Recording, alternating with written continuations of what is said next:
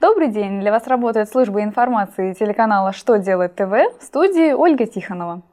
В этом выпуске вы узнаете, могут ли отказать компании в отсрочке по налогам, если в отношении ее ОП ведется дело о налоговом правонарушении.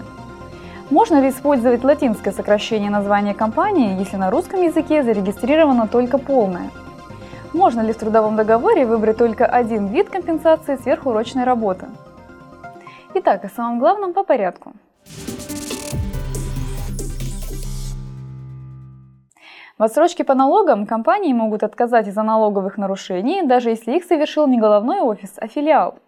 Минфин сообщил, что если при обращении компании в налоговую за предоставлением налоговой отсрочки обнаружится, что в отношении одного из филиалов этой компании еще не завершено производство по делу о правонарушении в области налогового законодательства, налоговики могут отказать. При этом неважно, по какому именно платежу совершено правонарушение и по какому компания запрашивает отсрочку. Даже если они разные, отсрочку не дадут.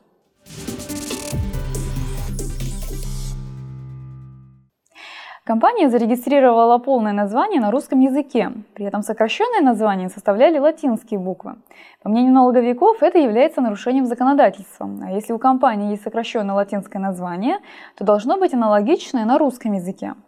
У Верховного суда по этому вопросу другое мнение. Высший судебный орган считает, что если полное наименование компании оформлено на русском языке, то сокращенное может быть на любом другом языке.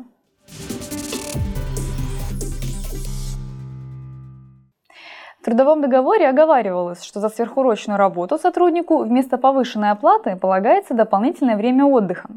По мнению суда, такое ограничение снижает уровень гарантий для сотрудника и лишает его выбора.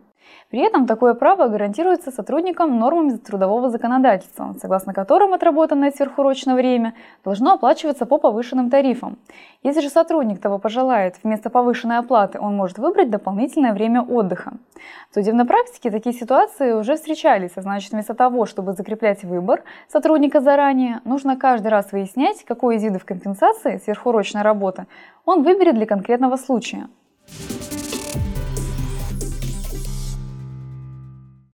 На этом у меня вся информация. Благодарю вас за внимание и до новых встреч!